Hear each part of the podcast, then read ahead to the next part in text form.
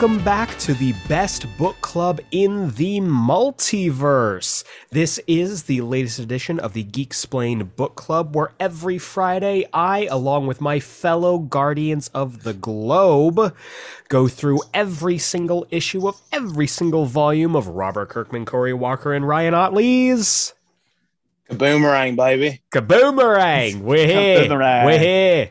Kaboomerang, Hey. mates. That's It's right. Kaboomerang. Dingo. That's right, Kaboomerang. Dingo. We're taking you down once and for all. Absolutely, Django. Kaboomerangs.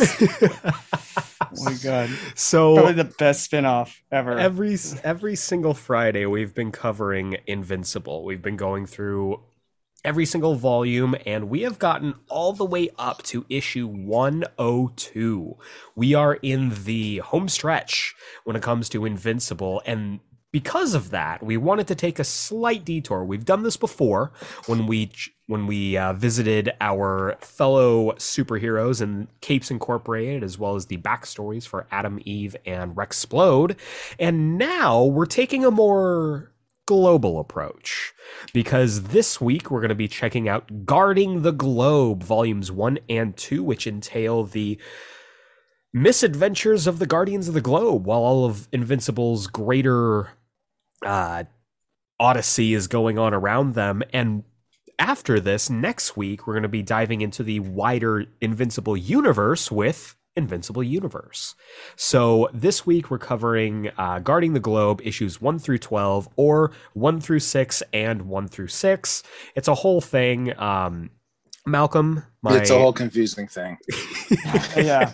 Malcolm uh, works at a comic book shop and was here for all of the confusing times. But I am joined, of course, by the It's only mess. two men that I feel comfortable recruiting and scouting other superheroes from around the globe, and one of them then being possessed by a villain and forced to sleep with the other members of our team before inevitably being unpossessed. Malcolm speaking from experience here. Um, yeah. Jacob Brown. Hey, hey there. It's it's time to truly begin to live up to our name, the Guardians of the Globe. It is truly time to begin guarding the globe. and Malcolm Russell Nelson. We don't want Hitler in the Guardians of the Globe. Yes. I don't know if you guys had the backups at all. I love the Um, backups. It was- Guardian gags I didn't, backups. I didn't know we were doing so. that. Yeah. The misadventures That of was Barack my Obama. favorite line. Yeah, I, I just yeah, I just wanted to throw that in that that's super good. Uh, there's just a panel of Barack Obama, classic like peanut style, looking up in the air. So all you see is like his nose and his mouth, and he's just yelling, "I'm not Hitler." this is really funny. anyway, I miss So- Barack Obama. I hope he's doing well. Hope doing Thanks, all right. Obama.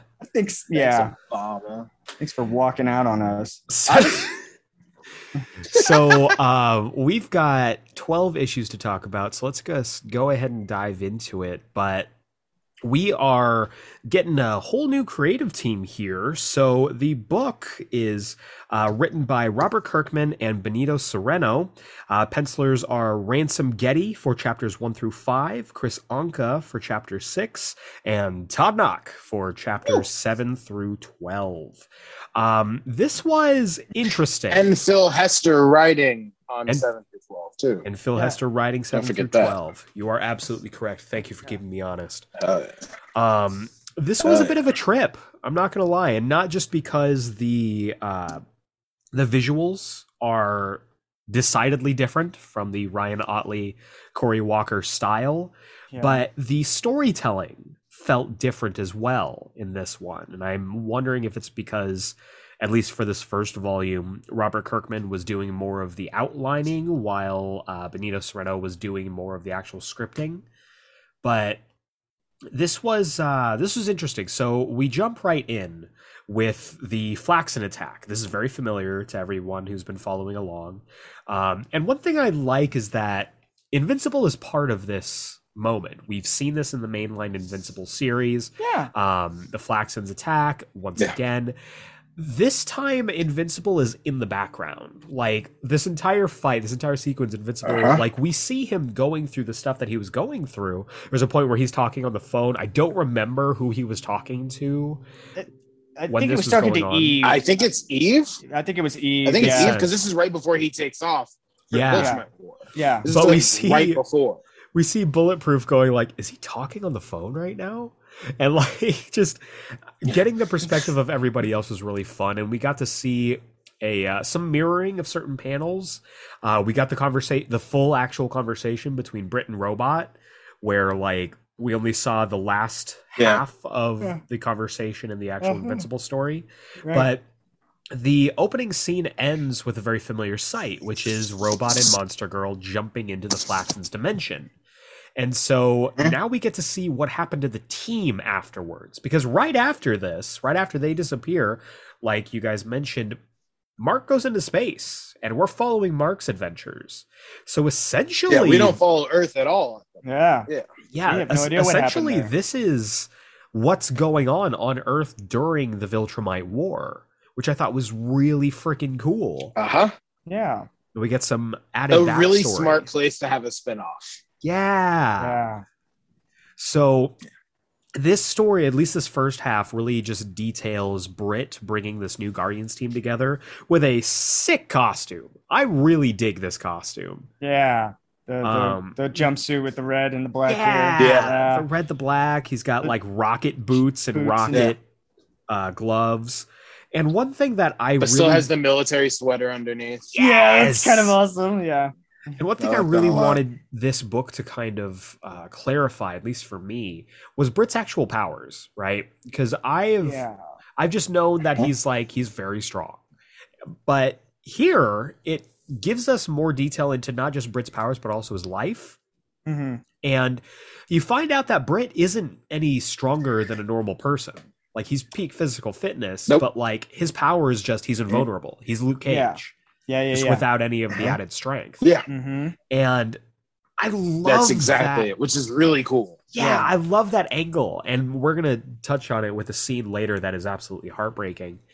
But like, it was kind of cool to see him just like being that old veteran. He has a wife and a child at home, and he's just trying to live his life doing all that stuff and juggling all that. We also get what I am assuming was supposed to be the first appearance of Carla, where she Oh yeah. she and uh and Zandale are first dating Oh, Oh, yeah. yes, yes, yes. 'Cause- Sorry, 'cause- yes. because they Yes, show up Carla, to uh to Sam Samson's mansion.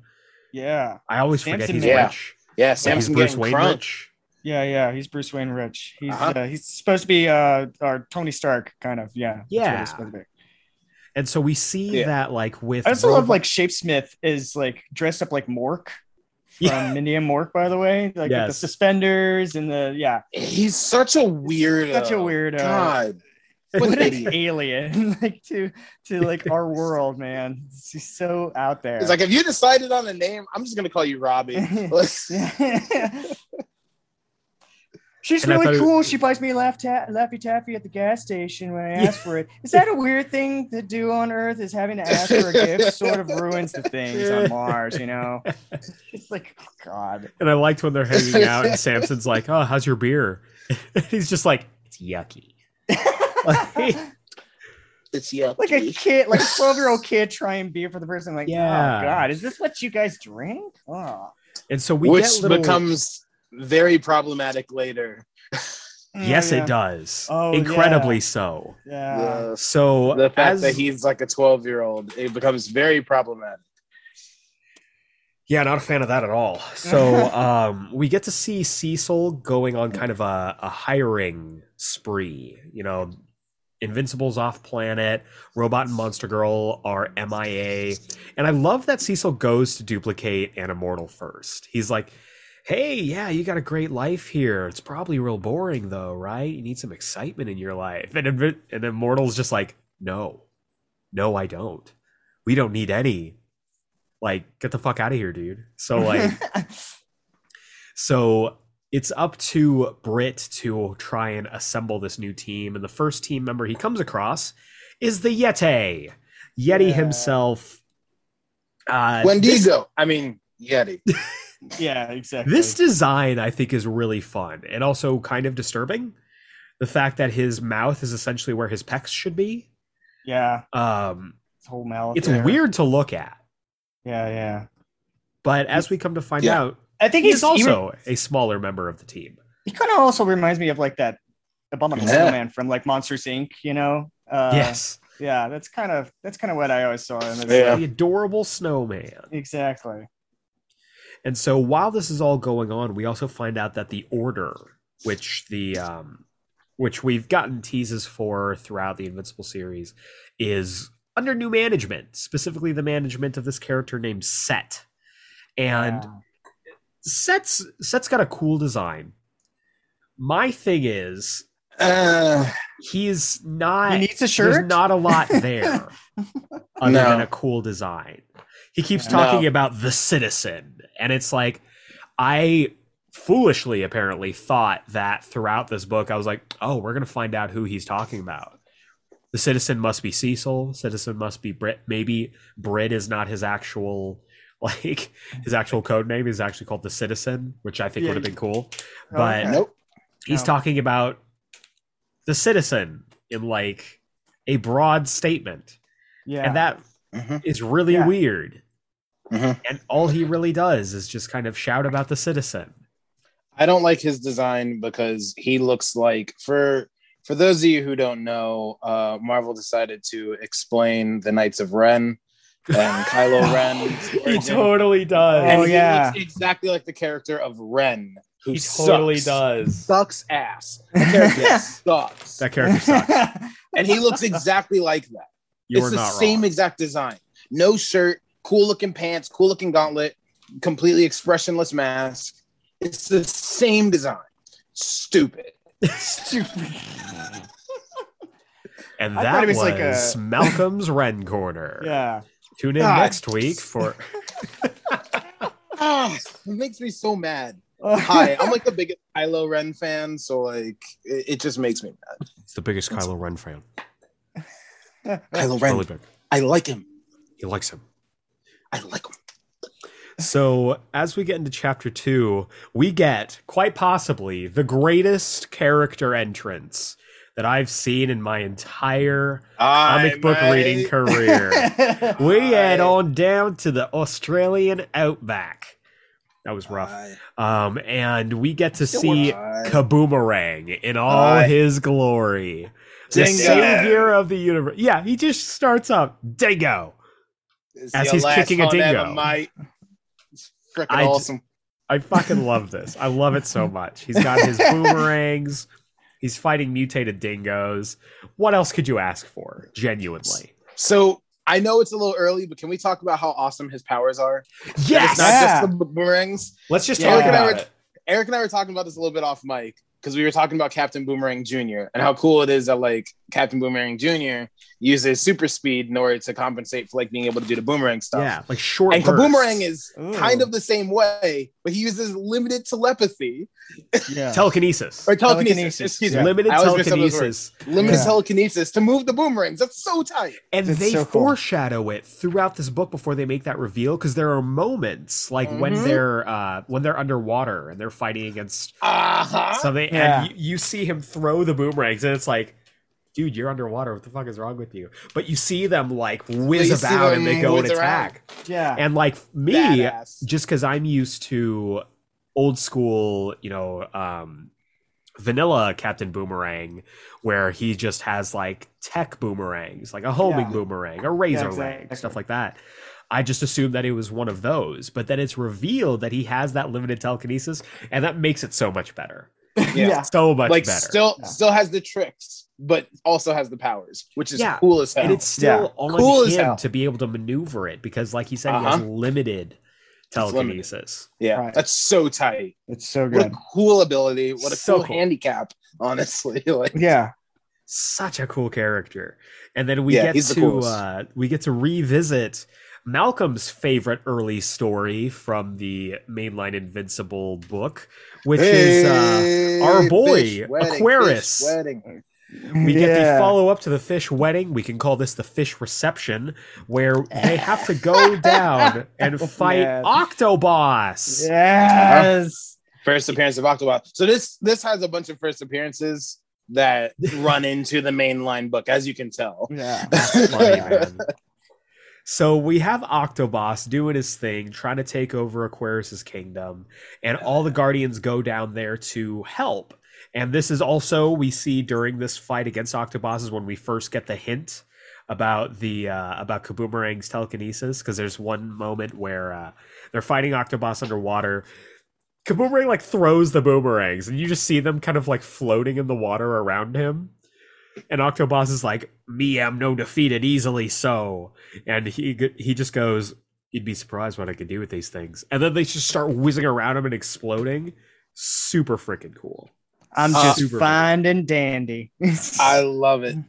I love it. Uh, he's so cool. And then and then Bulletproof is like, that's that's pretty cool, man. like, this- yeah. this is tight. Damn, that was awesome. and then we get this sick KO between uh Brit and Yeti doing a meet in the middle with Octoboss's face. Oh, I Oh, love yeah. a meet in the middle. Ooh, Oh, so freaking So cool. good. It's so good. And so after they defeat Octoboss, the Aquarius, this just he's he's still he has learned nothing. He is still a spineless fool. And he's just uh-huh. like, oh, you know, you you six guardians of the globe, you're now the kings of Atlantis. You're all gonna take over the city and you're gonna share the bed of my queen, Aquaria. And everyone's just like, good. yeah. I don't like this. Yeah. And then we get introduced to my least favorite character in this entire book. yeah. Chupacabra is the worst character in this entire book. Chupacabra's the worst character. We got the little girl android, bro. You know Oh, what? Japan Droid. You know yeah. what? Japan, Japan Droid's a better character than Chupacabra. Wow, that's I'm gonna tough. say it. I'm gonna I say think- it. I think I'm just gonna go Chupacabra's and say it. really. I think he's really bad in the first half.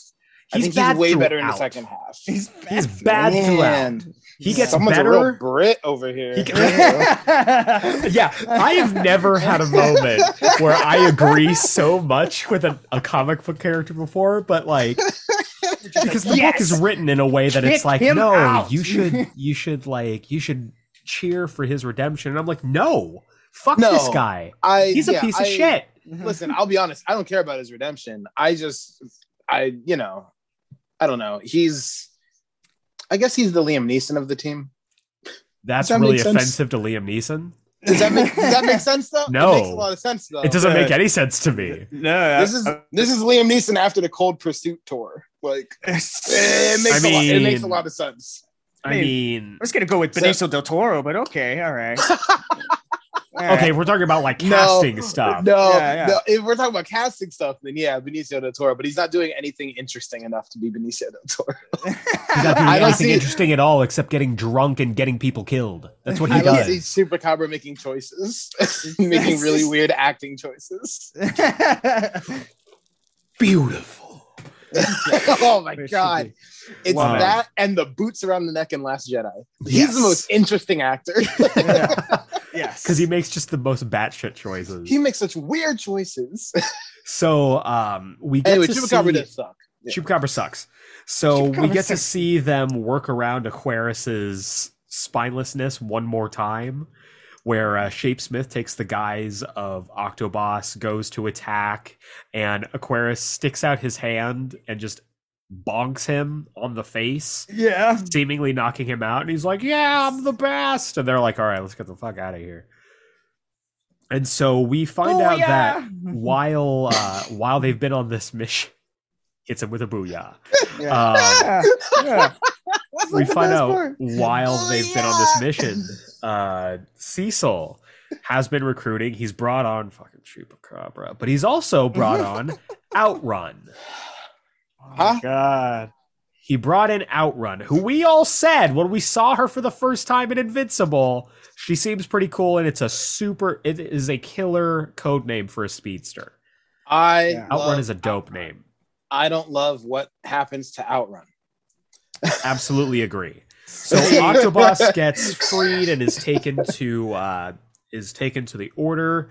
We get to see um, Multiple. multiple. Multiple. Um, we also get to see, you know, the heroes kind of more in their downtime. Zandale and Carla's together, and Zandale. This is this is obviously pre-redemption Zandale because he is openly flirting with not just uh, Outrun but also with Brit's wife in front of Carla Yeah. Yes. during a gallery opening, Yeah. and we get to see what kind of gallery he runs and what Oh, kind of paintings he do. Makes a lot of more sense about that uh that Eve one, right? Still doesn't make it right.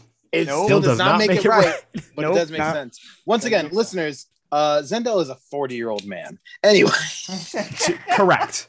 yeah. Um, but the paintings that he has in this uh, in this gallery are quite Photography. explicit. I want to say it's paintings. yeah, He's specifically a painter. because he paints. Yeah, Uh, for some reason, it says that uh, like Brit's wife says points out it's like I can't wait to see your photography. For some Oh, reason. interesting. Yeah, that's that's kind of that's what unfortunately what they, they Oh, said is that it's, yeah, it's they're because all Donald weird. says Donald says we hadn't seen the kind of photography that Bulletproof does. Yeah, yeah, yeah, yeah. That's Huh. weird. Isn't that That's weird? weird. Yeah, that's He's a It's Because they established him as a It's- painter. exactly. But he is So, specifically a painter. he, He, didn't take a nude photo of Eve. No, he did not. That would have been Oh, against he the law. didn't. And, he uh, didn't take a nude photo of Eve. Right? hope he didn't. Let's hope he didn't. so anyway, um, we get to see we get to see everyone kind of in their civilian guises. Um, we get to see Kaboomerang looking. This panel, they have this, this Kaboomerang is the most Captain Boomerang that he looks in this Oh. entire book. That is a Yeah. very Captain Boomerang panel. I like that in the mask he looks like Green Lantern, but outside of the mask he 100% is Captain Boomerang. Like, Yeah. and we also- I might- she looks like she's Get away quite through the copyright. Like, And we also get to see that uh, Outrun is kind of horny. As we Gonna- coming we're gonna get kinda into it. We're gonna get into it. So uh, Yeti is dealing with some stuff. We get to see that there's some dissension in the ranks when it comes to the order. Um, they team up with uh, with Wolfman for a little bit, which is cool. huh? Yeah. And then uh, they fight Krakoa essentially. Um, jeez. Oh man. and at Korog. the conclusion of yeah right and so at the conclusion of this uh of this chapter of chapter three uh the entire order is assembled and that is a motley crew of villains that they've got here Yeah. Uh, yeah. Yeah. machine heads back in power we have we have the return of the walking dread yes. The Walking Dread, baby. Walking Dread. we also have what i think is one of the most interesting uh, designs is insomniac Insomniac. Insomniac. Yeah. Who His is their version of Double up. Down? Ugh. He's very much their Double Down. If you guys are familiar with that DC character at all. yes Yeah. Uh, Uh, we also get a brand new War Woman who's taken on the mantle of the original Yes. War Woman. woman. So that's who we've met before. Yes, that is Have the we? love. Yeah, that is the love of uh That's of the one- love interest. Yeah, oh my love God, you're right. Yeah, Mhm. yeah. She's become her. Oh Yeah. shit. No wonder Yeah, War she's become Woman, a yeah. bad guy. Yeah. Yeah. That's awesome. yeah. Which is really cool, but not enough attention is paid to that. Agree. Yeah. that's like a one page mention in a later issue of this. And that's such a bummer because that's a really interesting character. Yeah, yeah, I completely missed that too. Would've- So like they don't would've give enough loved- time Yeah. to it for sure.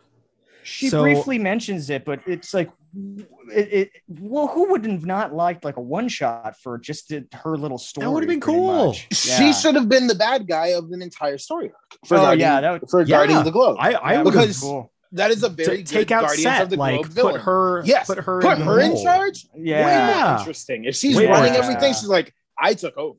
I'm Like, getting yeah. revenge. I'm getting you. revenge. Yeah. Yeah. Makes That'd be sense to me. awesome.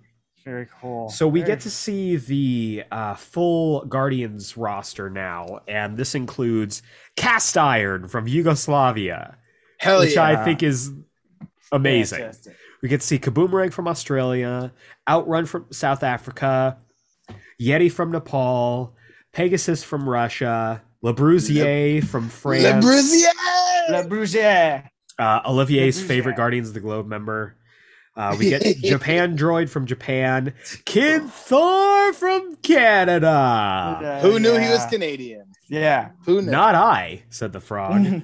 and we get knockout from the United States. There's another member there, but he's not worth talking about.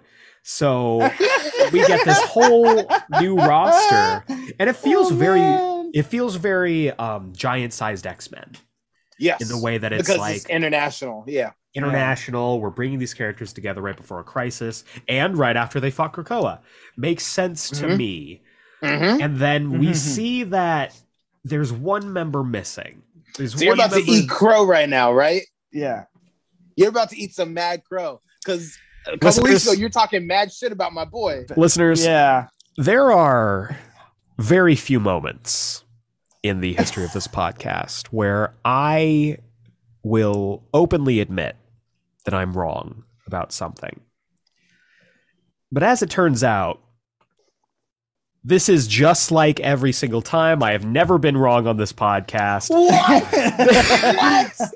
what? Best Tiger is the No, shit. Best Tiger rules. Okay, I'm going to He say it. Best Tiger rules. Rules. Rules. um there's there's a great uh the okay so let me just get into this.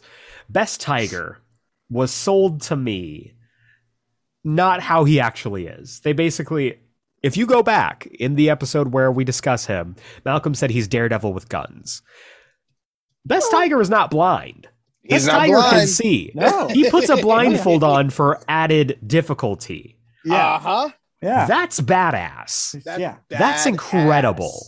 Yeah. That's Um, ass, dude. and the ensuing friendship that we get to see between Best Tiger and Kaboomerang Is a book of- I'd rather read.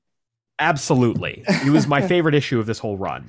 That We're gonna that get bit, to it. That bit Yeah. is so good. So freaking good. so good.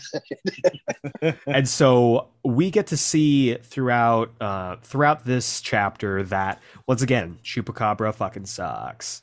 Um, I don't mean to kick him while he's down, but he wouldn't be down if he hadn't fallen off his bar stool because he was drunk. Because he, he's a sucker. Wow. He's Wow, a fucking harsh. loser. I'm sorry. Oh, I'm sorry. man. He just he's there's depression.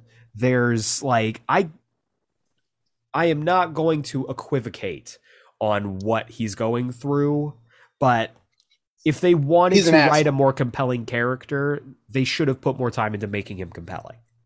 Yeah. Because Yeah, all they sure. do is I'll like he's just a sad sack who gets drunk all the time. Like that's not Yeah. right. why is he on the team? Legitimately, tell me why he's on the team. So Because he saved the day once upon a time. when? What did he do? They Whatever- never I was say, explain that's it. never actually explained. They never- right? They just say, Cecil you- that. you know what he did for us. You know what he did for our country. Yeah. No, no, I don't. As that's the a lot. reader, I don't. Tell also, me. that's a lot from Cecil to be saying that to That's the Britt. thing. That was the thing. But, Cecil yeah. said that, and it was like, But wow, Cecil that doesn't also make sense. notoriously works with villains. yeah, So like, I'm just gonna say it. Conquest. Cecil is not always right. yeah, Cecil's not always competent. yeah. But we do get a sick fight scene when War Woman shows up at uh, at Guardians HQ. hell yeah, bro. Um, th- Again, War Woman should have been the main villain. Totally. She's badass. Would've She's been way so better. interesting. Yeah, and she like wallops everybody. She absolutely just rolls through them. Japan Droid actually Um, has a really cool moment here with uh, turning parking meters into rifles that shoot out Yes. coins as bullets. Yeah, Super cool. super cool. Uh, Very the- asteroid, you know, Astro Boy kind of Yes. kind of feel with. Yeah. The page where War Woman uh, breaks in. Um, do you notice the dead bodies on the ground? Yes. Yes. Yes. Oh my. God. That's right. Yeah. Yeah. Yeah.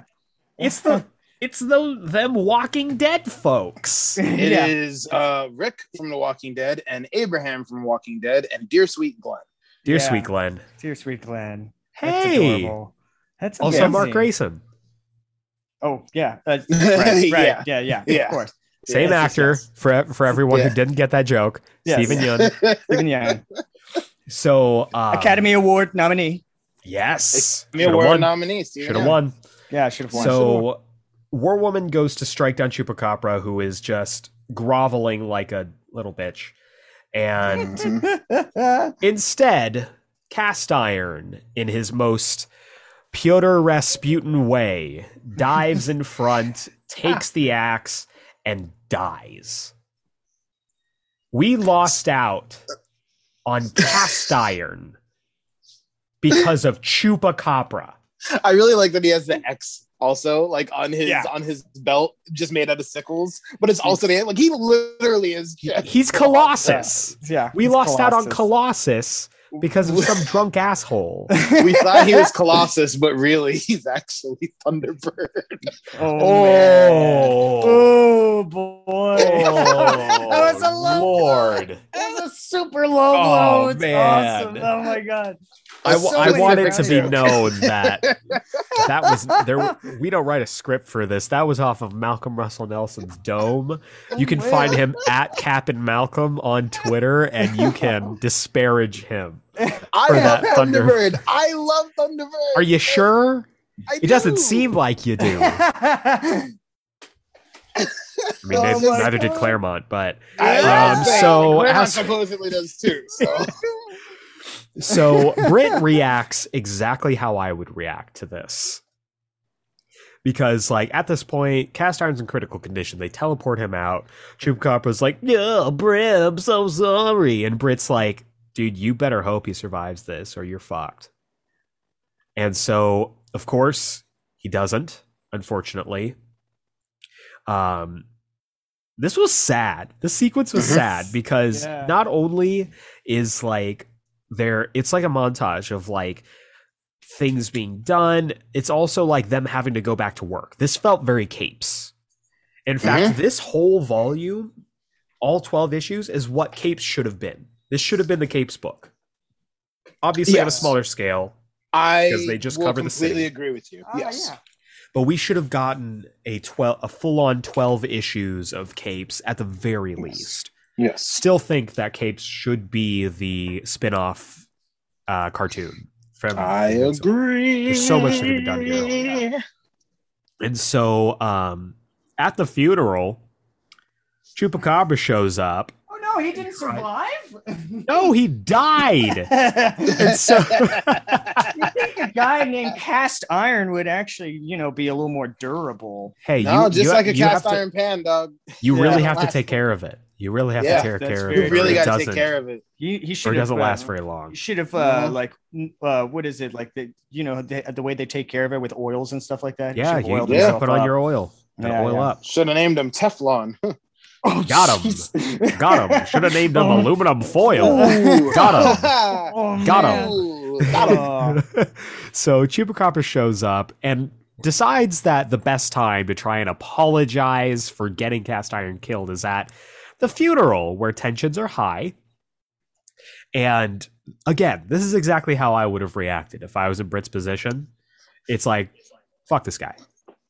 And he just like jumps on him, starts beating the crap out of him, and he kicks him off the team. He's like, You're done. I don't care. Like, get out of here before I kill you. And then Brit turns to Cecil and he's like, I- Oh, sorry. I gotta, I gotta. I've been working on this Jason Statham impression because we decided in an earlier episode that it was Jason Statham who was going to voice Brit. He's like, eh, eh. Yeah. Starting now. Nope, that's Australian. That was Australia. Lost it already. Starting now, I'm in charge of this team. If I see a problem, you're going to listen. Split is on your hands too. I like that. We're gonna ease like into that. it. We're gonna ease into it. It's gonna be a process. I like That's that. very And good. so- that was so good. the next page liked we get is the beginning of some problems with characters and this book as a whole. There are a lot of things wrong with the direction that this character takes because I, as a reader, was very taken aback by this, especially because Yes. in the appearances that we've seen of Outrun in the main Invincible book, she's basically portrayed as a very capable speedster. Yes. Here, Yeah. she is made off to be kind of kind of a floozy, we'll say. Um She's Yeah. a big old slut. I hate it. Yeah, yeah. yeah. I hate it. just it's not good. It's not good. My It's neighbor's not dog isn't a fan of it either. He's It, it, No, honestly, Rufus, you're on the right track. he just he just got to this portion of the book, and so he's he's not happy about it. She's Um, looking that man's face. yeah. Arf, arf. it it And- seems like it like the fact that she's a speedster that they had to be the like the the the way that the flash was in the dc animated universe you know just amped up even more you know like being that kind of character that kind of uh Okay, but the fast-paced, Flash like- never tried to sleep with all the female members of the I know. Justice League. I know, but he was still hitting on some women, but at the same time, this they just amped up that kind of personality with her. And it's not a good personality trait for this character, but Correct. It was very much like uh, the bare bones of what it of what it is. So Very bare bones. Here- here's the problem with Robert Kirkman. yes. Uh, Robert Kirkman uh, can only write a few female characters, uh, and they have to be very supportive characters to the male lead. Uh, now, again, I love Invincible. Invincible is one of my favorite comics of all time, but it has a female character problem it does. because Yeah. if the female character is not supportive in lead, then she is just this, which is just uh, super hoe. hypersexualized. Because if you look at capes, it's the same exact thing. The thing that we complained about with that one character, like that's all she But is. that's what was so great about Knockout was that and that's what was so great she about was a fully formed character that absolutely Yes. could have fallen into that trap, but didn't. was the opposite of the sex pot problem. So he's capable of writing characters. I he's just like- not interested in it. yeah Right. I feel like he's more like uh the good comes with the bad because he always there's always two female characters at least in each of his books Yeah. that are supposed to be that one trope and trait Yeah. and then the other one is actually more developed and actually has like some character put into it and is Yeah. in some way the supportive fit character eve is like that but she's more than that now because of how uh, she is a superhero This is And- true. But she is also very sex potty. she Like, is very sex for positive. sure. Yes. yeah for she's all the support and emotional part portion for in uh, for mark to, to lay into Yeah. but um but yeah it's uh, that's what i've always noticed is that the, there's always there's always two distinct female types in each of his books that are just Mm-hmm. one one note off thing and then an actual like supportive character that has potential Yeah. that's basically that's just that's just him that's just who he is Speaking of problem. uh speaking of Atom Eve, we get a visit from Kill Cannon. Oh yeah Kill right. Cannon. Guardians Kill kick the shit out of Killcannon because he's a loser. Um, and we get a random uh, Mark Waid, Matt Murdock appearance here oh yeah because this artist draws Donald like Matt Murdock for some reason. yeah, Yeah. It was a Red sunglasses moment. and all. Yeah. I don't know why. You're right. Um, we see Outrun and Kaboomerang have relations. Um, With and- Kaboomerang having a shirt that says, My boomerang never blows early. listeners, Kaboomerang's if you're guy. able to find me a shirt It- that it- looks bro, just like this shirt, That's it. orange good. jersey, he's got the because if you With can tell on, on his shoulder? sleeve, it's a boomerang. It's, It's, a a giant boomerang. shoulder. Yeah. Yeah. and it says my boomerang never blows early. I will wear that shirt. You can so send it to me. dude. I The will only- wear so it. tight. I'm a The only size medium. It needs to come with a. It needs to come with an orange re- uh, headband that matches it. And you have Yes. to wear both. You So Yes. tight. Such a look. Ugh, Such a style icon. what an icon. Style. Style icon Kaboomerang. What a Boomerang is trendsetter! an icon. Such a trendsetter, fashion So trendsetter. we find out that uh, the Yeti is uh, actually 12 years old. Yeah, Uh, not great. Yeah. Not great. Good. No. And Brit is in a very emotional state, so he kicks Yeti off the team as well. And then we get the scene, right? It's been building to this. In my mind, it's been, this has been building for a while. And we finally get the moment Uh-huh. where that has been referenced and referred to ever since Zandale became a primary player in uh, in the mainline Invincible book. The moment that he cheats on Carla, Yeah. and it's with Outrun. Yeah. Uh-huh. Outrun goes through four members of the Guardians of the Globe, five Yes. technically, I guess. Yeah. Um, in the course of this one issue. Yeah. Uh-huh. Uh, this was- Not good. Yeah. No, Not not, good. good. Sucks. Yeah. Really Uh, sucks. Also, uh, Outrun is South African, so I mean, it's Charlize Theron, right? Obviously. Yeah. Obvious. All right. Yeah. Uh, actually, So I um could see that actually. Unfortunately, Yeah, like I think that fits really well. that actually fits Right. really and well. And then we find out that the order has taken out Paris.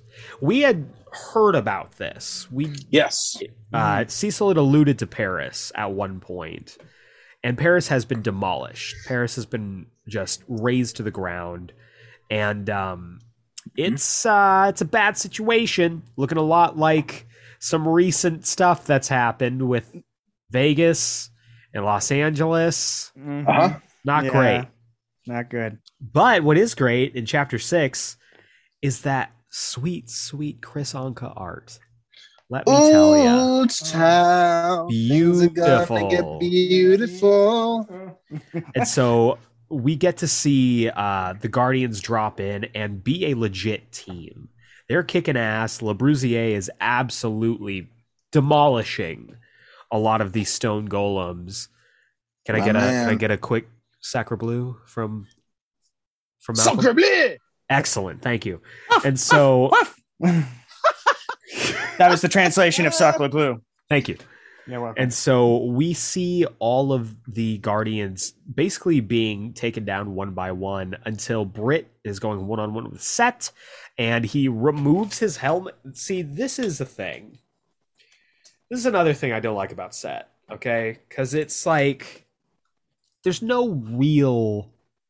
Even this whole reveal is like, no, my helmet. I have, I have this. I just picture like inside the helmet is his voice is like this, and then outside outside's like, oh no, my helmet! What have you done? Guys! It's like it's like You a, ruined everything. Years of work, years of planning, all for nothing. And so, um, You're spent trapped in, in my bugs, my bugs, my bugs, my bugs. just like that. Uh, we also get to see Japandroid's final stand here. Um, this is why Japandroid is a better character than Chupacabra because at least she's useful, and at least she fights. yeah, she gets it done. Japan Yeah. Droid forever. So Yeah. we uh we find out that Set has this weird ability where when he's not wearing his helmet, he has this strange like I don't know how to describe it. Um Sleep power. yeah, I Yeah. guess. This Yeah. knockout ability that just comes out of Yeah. nowhere. and he's like, "No, I want to do it the right way." So like everybody goes to sleep. He kicks Japandroid's ass. He leaves. Brit wakes up later, and Paris has been razed to the ground. And then at this moment is when, uh, in the aftermath of this, is when Monster Girl and Robot show back up. Um, again, Mm, that yeah. sweet, sweet Anka art. Uh, we do get a really, I really liked this scene where Brit comes and re-recruits Yeti. Yeah. Yeah. Anka's the only person who should draw Yeti because he makes him look not uncomfortable. Like Yes. Yeti looks super Yeah. adorable. yeah. He does. And so, uh, and I love this last splash page too, Hell yeah. with It's all the gorgeous. guardians. It is Yeah, gorgeous. yeah. Everybody looks So gorgeous. amazing. And this is So a many great rough Anka. That's the thing. yeah, this this isn't is even all Anka Anka. you haven't even seen his final form yet. and so the guardians take this tragedy coming out of uh, coming out of paris and decide we're going to guard the globe more efficiently we are going to be the true guardians of the globe which brings us to volume two Real real quick. Um, so I want to point out a thing before we get to volume two. please Because we know what's happening with Outrun. Uh, and that is covered in volume two. yes However, I don't think that that clearly was not the plan from the beginning. absolutely not Yeah. because we have seen a certain character in a lot of these shots, and there's even reference of that character taking over someone else yes in this in this Yes. issue. yeah so So it's bullshit. Anyway, yeah I it's just, absolutely I just bullshit. wanted God. But it was Complete I, bullshit. I think Okay. it was genuinely Phil Hester trying to write himself out of that. Yes, Yeah. Phil Hester is a good writer. Um, He is. Phil is. Hester. Phil Hester is one of my favorite comic artists. Uh, I've been a big fan of his ever since his Green Arrow run back in like 2000. Uh, Jesus Christ, no one can draw Green Arrow like that guy can. Um, Mm. And I think he's only become a really amazing comic writer in the last like 15 years. Like he's as good of an artist as he is. I think he's become a really great writer. Uh, and this book proves that Because he takes volume everything two, out of the toilet and rocks it. volume two is such a huge step up in quality from volume one. Yeah. Um, I've talked about it before on the podcast. I'm a very visual comic reader. Um, I am willing to overlook bad writing if there's great art. I am not able to overlook bad art for good writing. And there were moments in the first volume that were good, but I think when you put it up against volume two of Guardians Oh. of the Globe, it's Yeah. a night and day difference. I mean, it helps that volume two, you know, Todd Nauck as an artist, he's a very consistent artist. Todd Nauck. Uh, whereas the the you know the main artist, I'm already forgetting their name, uh, on volume one, is not very consistent. Like the art looks very inconsistent from issue to issue, and it's the same artist. yeah. Yeah. It just looks wildly inconsistent. But Todd Nauck, that guy's a superstar. Todd Nauck's a pro. Also a, a pro. very accomplished cosplayer as well, which I Yes, respect. that's Yeah. Spider-Man cosplayer. Yes. Peter, his Peter B, his Peter B. Parker is His Peter B. Parker is perfect. It's it's perfect. So The- we get to the- see the artwork real quick in, in this is very much like uh it's very much like uh like a, a children's book like a children's book like uh um definitely more artists, cartoony you know? for sure. you know what i mean? Very cartoony yeah. It's very poppy. It's- and I would you- say this you- brings it a little bit closer to the um to the visual style of the main Invincible book. It's very clearly different, but I think the, Without aping it, yeah. yeah. Right, it feels like it fits better in this world. Right. And so we get to see the uh, we get to see the Guardians doing their thing as a full team now. They're facing off against the Magmites. They have this- great uh great little moment where they realize that without Doc Seismic the Magmites are just looking for metal to eat. And Love so Japandroid like basically barters a deal with them to like send them down metal every so often. And then the thing that they do in this book that is so well done Mhm. is Brit's home life. Mhm. yeah Holy shit. yeah What a genius take. Absolutely. Like this is okay. This is why, and I'm gonna get on my soapbox for a second. This is Hell why some of the best superhero stories are superheroes as dads or moms, just parents in general. That's what works so well with the Superman Rebirth run. That's worked. Yep. That's what worked so well with the CW Black Lightning show. Mhm. Superheroes should be parents because superheroes as parents, and it's also how could I forget what works incredibly well with Superman and Lois on the Damn CW. right. Yeah Damn right. yeah Best live action Superman in years. I'm just gonna That's- say it. Uh, True. at- since since uh since the man, the myth, the legend, Christopher Reeve himself. Absolutely. Yeah, oh i thought you were gonna say It george is- reeves from from television but okay all right sure He's all right. somehow even better than George Reeves. yes yes. I I was blown away by this this reveal that Brit's son is on the spectrum. Mhm. He is autistic, and Mhm.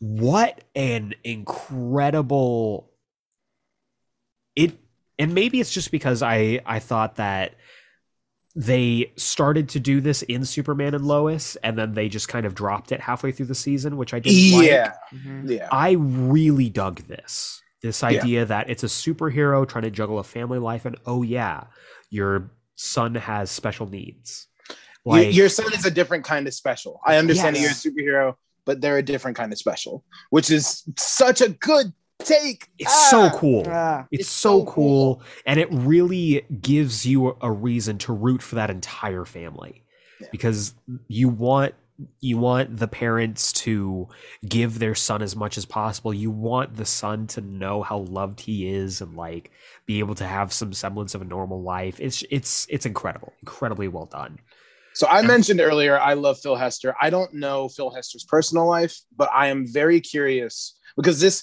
this whole conversation with the doctor felt so Very genuine, real. so Yeah. real that I wonder if Phil Hester has like an autistic child or has friends who have an autistic child because it felt very honest. Like you know, Absolutely being like, like what could have caused this? Like, is it my powers? Like, no, it's not powers. It's a totally like- normal thing that happens. It could have been just been from old age, you know, from your from the age difference. And Brit's face is like, like it's Yeah. Yeah. it is a perfect blend of storytelling because everything here just works so well And and continues to be a really Knox consistent thread throughout as the whole well. book. Yeah, Really selling this and selling the Yeah. kind of anguish because like the entire time, um, Brit's wife says one line, yeah. and it's at the very beginning when she says, "Sit down, Brit," and she says, "Sit down." and she's Yeah. silent for the rest of it, but you can see on her face how much Yeah. she's cr- she's quietly sobbing, like yeah. Oh my Mhm. god. Um and then we also get this incredible sequence. the coolest. The, The coolest best team up. bonding moment ever. Kaboomerang and Best Tiger going through and I just I love this. They're in Hong Kong.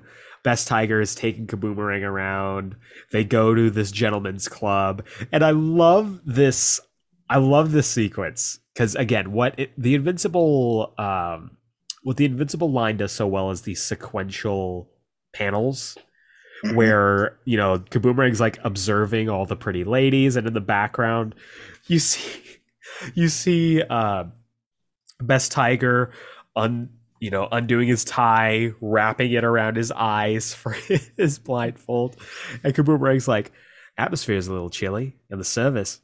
Wait a minute." There's a mission in it, and then just Kaboo or Best Tiger just whips out his pistols and he just starts firing in the middle of the club. Mowing down everybody. But of course, boomerang in classic Captain Boomerang fashion pulls a boomerang, Pulls a out, boomerang of out of his his suit. suit. I- yeah. I died. So I died. dope. so, so good. good. Always has one on him. I am best tiger. He is always Best tiger strapped. always hunting. Fuck, it's so cool. That is the exact book I want to read. Yeah. Kaboomerang Like- and Best Tiger. Give me that 12 issue maxi series. So tight. You hear you hear us, Oh. Robert Kirkman? Now's the time to bring this back out after Capes ongoing. Kaboomerang, God. Best Tiger, mini or maxi series. God. Just give it to us. Yeah. So we get Boomerang to and Best see Tiger. is so that cool. we see that uh, Matt Murdock has been fired and Donald has gotten his old job back. and he's now playing uh, playing catch with Brit. I loved this scene.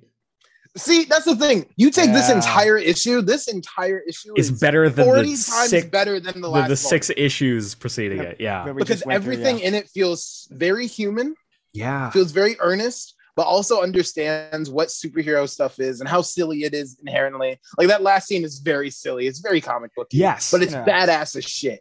But then you have this where they're like, ah, like we're just gonna play catch. and This it's is what a my very dad would do with me when he adult wanted to talk. scene. Yeah, Like, like yeah, it's so ah. smart. it's also it's, also such good interesting. Writing. Such, Yeah. It's so interesting having Brit and Donald actually just throw throw the ba- baseball for like a few minutes here. It was like um, I thought they were just gonna just talk, but it's just I, Yeah. I don't know. I, I love and I, the and I love the symbolism of this. mention where Brit's like haven't used this thing, ref- referring to his uh, uh, His mitt? baseball glove. Yeah, He's like, haven't used this thing since Jackie Robinson gave it to me in his rookie year. Surprised it's holding together. Because you forget that Brit's like 109. yeah, Yeah. Like, yeah, yeah. yeah. he's an old man. Very and so, man. yeah, I just, I love this, man. I really want more, more Brit. And so the the two of them get the get the call to head back out and meet up with the uh, rest of the team. Well, they uh, we, we don't want to forget they also talk about like Donald a lot. That's the thing. is that, like, they talk true. a little bit, but it's not really about Brit stuff because we know what's going it. on with Brit. We don't know what's going on with Donald. And Donald's having a really hard time. Like, you know, he, he's he's having issues about like, oh, you know, I got this robot body, you know, and I I like I miss my wife, you know, I miss my kid, like I miss my old life. You know, he's having a really hard time with it, and then feels Yeah. bad because he's like, man, like Brit, you called me out to talk about your stuff. I've just been gabbing the whole time. like, it's a very genuine friendship, which Yeah, is really nice. There's this great great panel. I just want to read it real quick where he's like, it, it makes me sad just thinking about it. But it's like it's almost funny what I said about personality really being a collection of habits. All that stuff is lost to me now. I get out of bed and I don't have to piss. I don't even have morning breath. I smell coffee and bacon, but I don't crave it. Hell, I even pretend to I even pretend to sleep in the first place. I lost all the great things about being alive, but kept every last petty anxiety. B feels it, Donnie feels it. I I'm not me anymore, Brett. Just oh man. Yeah. So many cool characters in this universe. Yes. Like hmm this universe should still be going. yes. So many cool It's very frustrating that it's not. yeah. Yeah. Yeah. I agreed. And so we get to see the framing device of how we know that this is more um, further along the timeline, and that Zandale is bull- is uh, bulletproof no longer. He is now the new Invincible. Hell yeah. It outruns smoking with Le Brusier. I Uh, love how disturbed everybody is by Le Brusier smoking. That's so funny to me. But Outrun Like- does say like, "What? He's French." exactly. exactly. And so Don't the don't all the dogs in in France like smoke cigarettes as well and wear a little I assume so. I've never and- been, but I yeah. assume so. and they have like some sort of accent on their like when they bark and stuff. Yeah, of course. that's exactly what it's. It's realistic. It's keeping it real. That's what. Yeah. I love realism in my comic books. Me It's the too. same here. So they have Makes a the little team fantasy more meeting. realistic. Yeah. so they have a little team meeting where Robot is back in his his leader days or his uh, at least his coordinator role, and he's kind of filling everybody in on what's going on with the different teams. And apparently, I mean, the roster's big enough now that they can have separate teams going off and doing their thing. I love when they just like they check in on Hong Kong, where Best Tiger and Kaboomerang are still just going through this nightclub. Yes. And then they mentioned that Chupacabra is doing stuff. And I had the same reaction as Brit did. It was like, what are you talking about? And Cecil's like, yeah, I, I eased him back in. And Brit's pissed because, again, Cecil went behind his back. But apparently, Chupacabra, as uh, as Cecil says, he found Jesus. He dried out, but he's apparently in a twelve step program now, and he is working on his stuff. Um, we get a little tease for something that I also don't like about this book, which is the the Mahler uh, Mahler subplot. Uh huh. Yes. But wedged right in the middle of that, we get this incredibly moving page. Once again, touching on Brit's home life. Um, him, his wife, and his son just sitting at the dinner table. And it is, ugh, man, it's heartbreaking. Because, like, as much as I'm sure Brit from the previous scene was blaming himself for something that was completely out of their control, his wife is also blaming herself. Yes. And it's again, it's very real and it's very, very real. honest. Yeah. And I just, oh man, This So is good. all the same issue. Yeah, this is still in the same issue. It's Yeah. still in the same issue. we're not even like we've we've only got like one. We're like near the end, if anything, of this issue right now. yeah. And so we see that Seth is back to his old tricks, and then we move right on to uh chapter uh what is this? Chapter eight now. Eight. Um, and we find they are in Bangladesh and they're saving some people and they're doing their best. Um, we find out they're doing their best. Um, there's this funny moment where uh, where they're trying to drive this truck of uh, of survivors over this bridge that Monster Girl and the Yeti are holding up, and the Yeti's like, "Monster Girl, there's there's something I need to tell you." And Monster Girl goes, "Oh God, you're not attracted to me, are you? Please tell me you're not attracted to me." I love this because it carries over right from that scene where like Robot and Monster Girl come back and all the guys are hitting on her, Uh huh. Yeah, Uh-huh. And yet he's like, "No, it's I don't know how to swim," and they just sl- falls under or slips under the water. So good. It felt very much like uh, uh, that bit in the Suicide Squad Yeah. with uh, Weasel. Yeah, it's like, did, Oh, did no one think to check that he could swim? Like, but thankfully, uh, Invincible is able to pull Yeti out of there, and they end up saving as many people as they can. And so, um, Kaboomerang. there's also the Brit freak out too. We should talk about that. yes, go for it. Freak to out. further to further the Brit stuff in this. Uh Brit freaks out on on this woman who uh because Brit's trying to get all the children out of the sunken building and everything, and he freaks out on this mom who can't understand what he's saying, but freaks out that like she left her kid down there. He's like, why would you leave something so precious? Like that that's your child. And this guy stands up behind them and is like, hey, enough. Like she's she's lost a lot. Uh, what's the what's the line? Enough. You super persons may tear me in half with the flick of a wrist, but you will show respect for the grieving. She doesn't understand a word you're saying anyway. Like it, it's really interesting that Brit Brit's having a really rough go. of it. Yeah, and and you He's can tell bringing that his home stuff to work. Exactly, he's bringing home to work, and like you can tell how much this all is bothering him. Yeah. Um, we do. He's been a very unshakable character up until this point, which is yeah, really he's been the rock. He's been He's been the their, rock. Mhm. He's been their pillar and has been the one to guide them through. And now, like Yeah. his entire world's shaken. So Kaboomerang and Best Tiger make their way to Phylaka Island in Kuwait, Hell yeah. where they find the Mauler, not the Mauler twins, just the Mauler. And we find out that uh, he's been busy.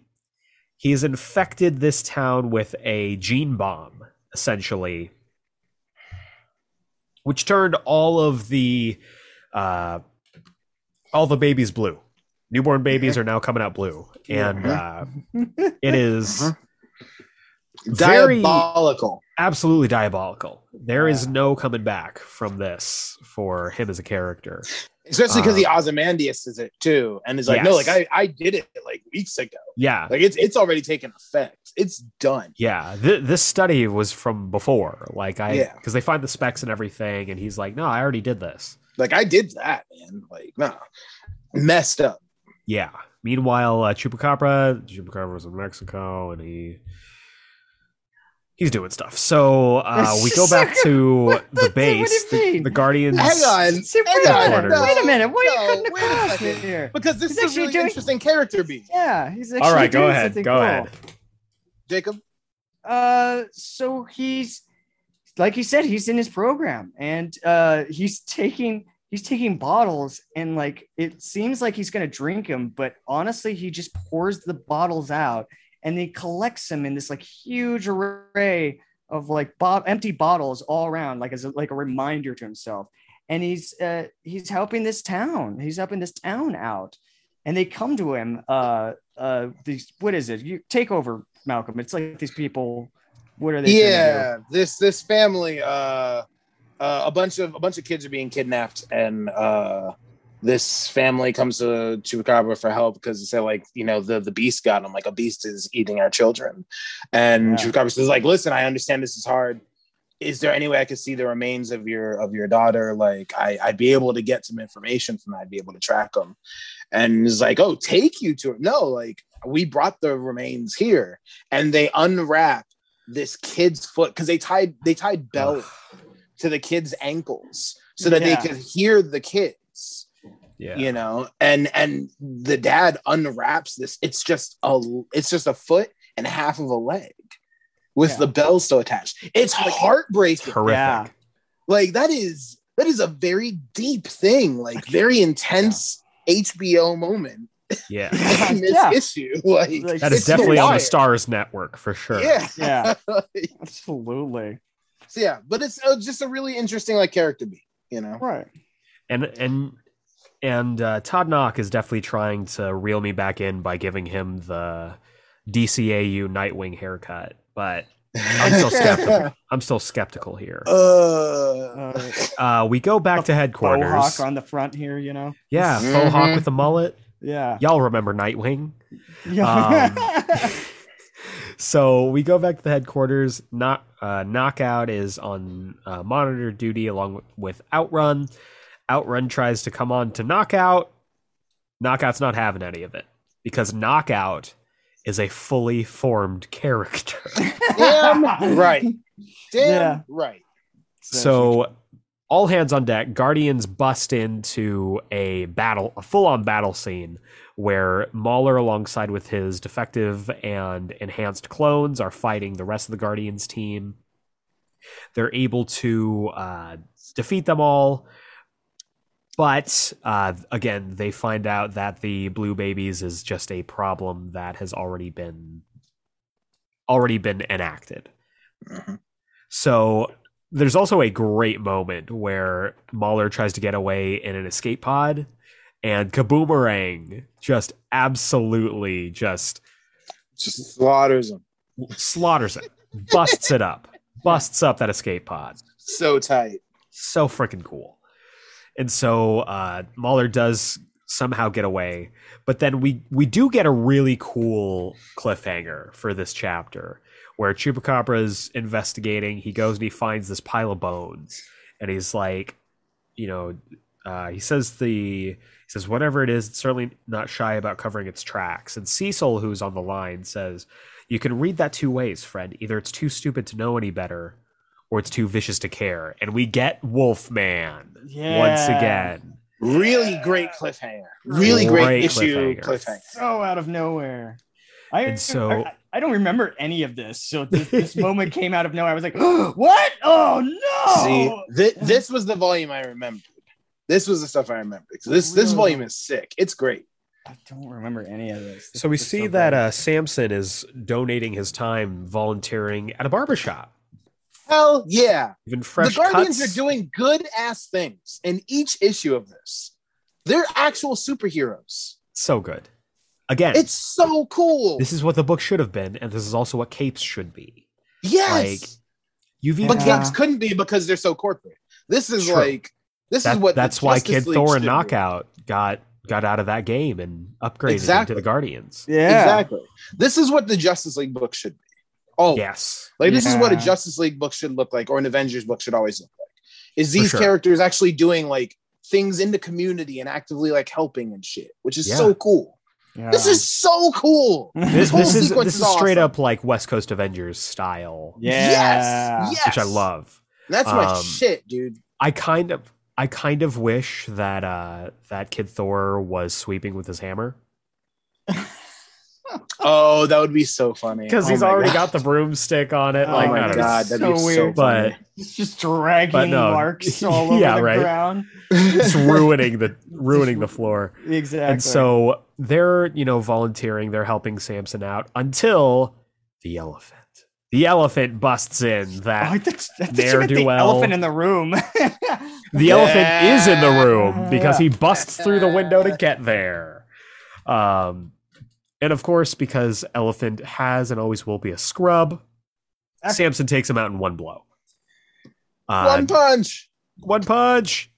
It, this is also uh, Justice League International, apparently.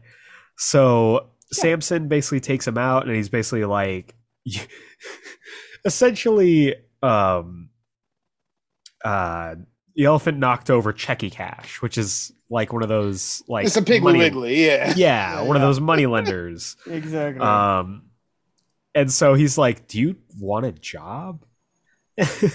and again, this is superheroes being superheroes. You don't get this shit in any other book, man. It's true. Seriously. God, Absolutely it's true. so frustrating. Except for Nightwing right now, because Tom Correct. Taylor is and Superman, Son of Kal-El, because Tom Taylor is a G. Read both And of also, books. oh no, I'm just Read both of those books. um, so uh, in a comic book shop near you. Yes. Um, so Samson ends up turning Elephant's luck around. He gives him a job, and I love the exchange here because Kid Thor's like, uh, he says, "Samson, what the hell are you doing?" And Samson responds, "What does it look like? Fighting crime." So good. Mic that- drop. that literally that that brings tears to my eyes. That literally brings tears to my eyes. It's so cool. It's so so cool. Like I just, ugh, this so is what I want my superhero comics to be. Is Yes. this kind of thing. absolutely. And it's so rare. It is so so rare. Very much. And I love my superhero comics, man. Like it's my jam. But it's so rare that you get something like this yeah. where it's actually people making a difference. Yep. And it's so cool. It's Exactly. so so cool. Yeah. Comic writers, I know you're all out there listening. know you're listening Take to this, Tom Taylor. this. Hey, Hey, Tom I'm Taylor, you're doing a great Big job. fan. You can come to You're the cookout. You're doing a great job. you're invited to the cookout. You're invited to the cookout. So uh, we check in with Chupacabra and Wolfman, each of them believing that the pile of bones belongs to the other, which I thought was great as well. Um, but we find out that it, in fact, might be a different Wolfman. Meanwhile, in Mhm. Paris, uh, the Guardians are helping the rebuild. Le Brusier gets a little uh, gets a little overzealous, pulling up this statue. Yeah, it's the Uh, greatest moment. cute, his It little is- harness. It was honestly my favorite thing in this entire comic book was It just was seeing so a tiny good. little pug push a statue Ooh. on. It's so good. All I kept hearing was like Les Mis music going to the people here to sing in the songs of pound and drums. It's just like that's all I kept thinking. I was like, this little thing doing. So we find So out that good. the Wolfman who has been eating children is this member of Wolfman's team that got possessed by something, some otherworldly thing. I don't like it. I don't like it. Makes my skin crawl. I don't like shit like this. I've talked about this before. Possession stories. Possession stories. Possession stories I could deal with. Little creepy crawlies that jump from one person's throat into your own throat. I'm not about. I don't fuck with it. oh, you It's don't the same like thing uh, with face huggers. That's the same thing with the fucking the I don't wanna talk Spider-Man about 'em. thousand, basically. um, Yep. blah. yeah. So Mhm. and this thing Yeah. jumps into Wolfman, takes over his body. Um, meanwhile, Aquarius, because he's a scrub, gets his city demolished by Set. Um, everybody shows up to help out, and they're able to uh, subdue, I guess, uh, subdue Wolfman. Then the thing tries to jump out of uh, of his mouth into Outrun. Outrun backhands it, gives it a gold pimp slap, and it lands on Japandroid. This was sad Oh, man. because Japandroid gets taken over almost immediately because apparently, even with uh, her being a completely artificial being, the creature, the alien creature, can still take her over. this was sad. Oh yeah. This is really sad. Um, and so it is like taking control of her body. She's just absolutely wrecking everybody. And she decides that she is going to sacrifice herself to kill this parasite thing. Yeah. And uh, it was sad. It was very sad. It's very sad. It's a very sad moment. Japandroid forever. Um, and It's also it super is- badass We're when having the thing's trying to difficulty with crawl this out character. of her mouth. Yeah, and she like chomps down on it She to stop down? it from That's- leaving. Badass. Melts That's cool it. as hell. Absolutely melts it, and melts her. Unfortunately. It it seems So- so. We we we always we kind of gave her we can't we kind of gave her like a little bit of a hard time beginning when we were like Yeah. first introduced to this poor Because she has a terrible now name. look I didn't. I didn't give her a yes hard time at all. agreed Retro. Okay, you are retconning something here. Excuse me. you couldn't you couldn't As I said even say earlier in her this po- name As I said earlier in this podcast, I've never been wrong once in my entire podcasting career, Listen, and I wasn't wrong tweets. around. Let's just Good check- thing we check- got check- this check clip the right video. here. Don't at me. Exactly. Um, do not check the instant replay.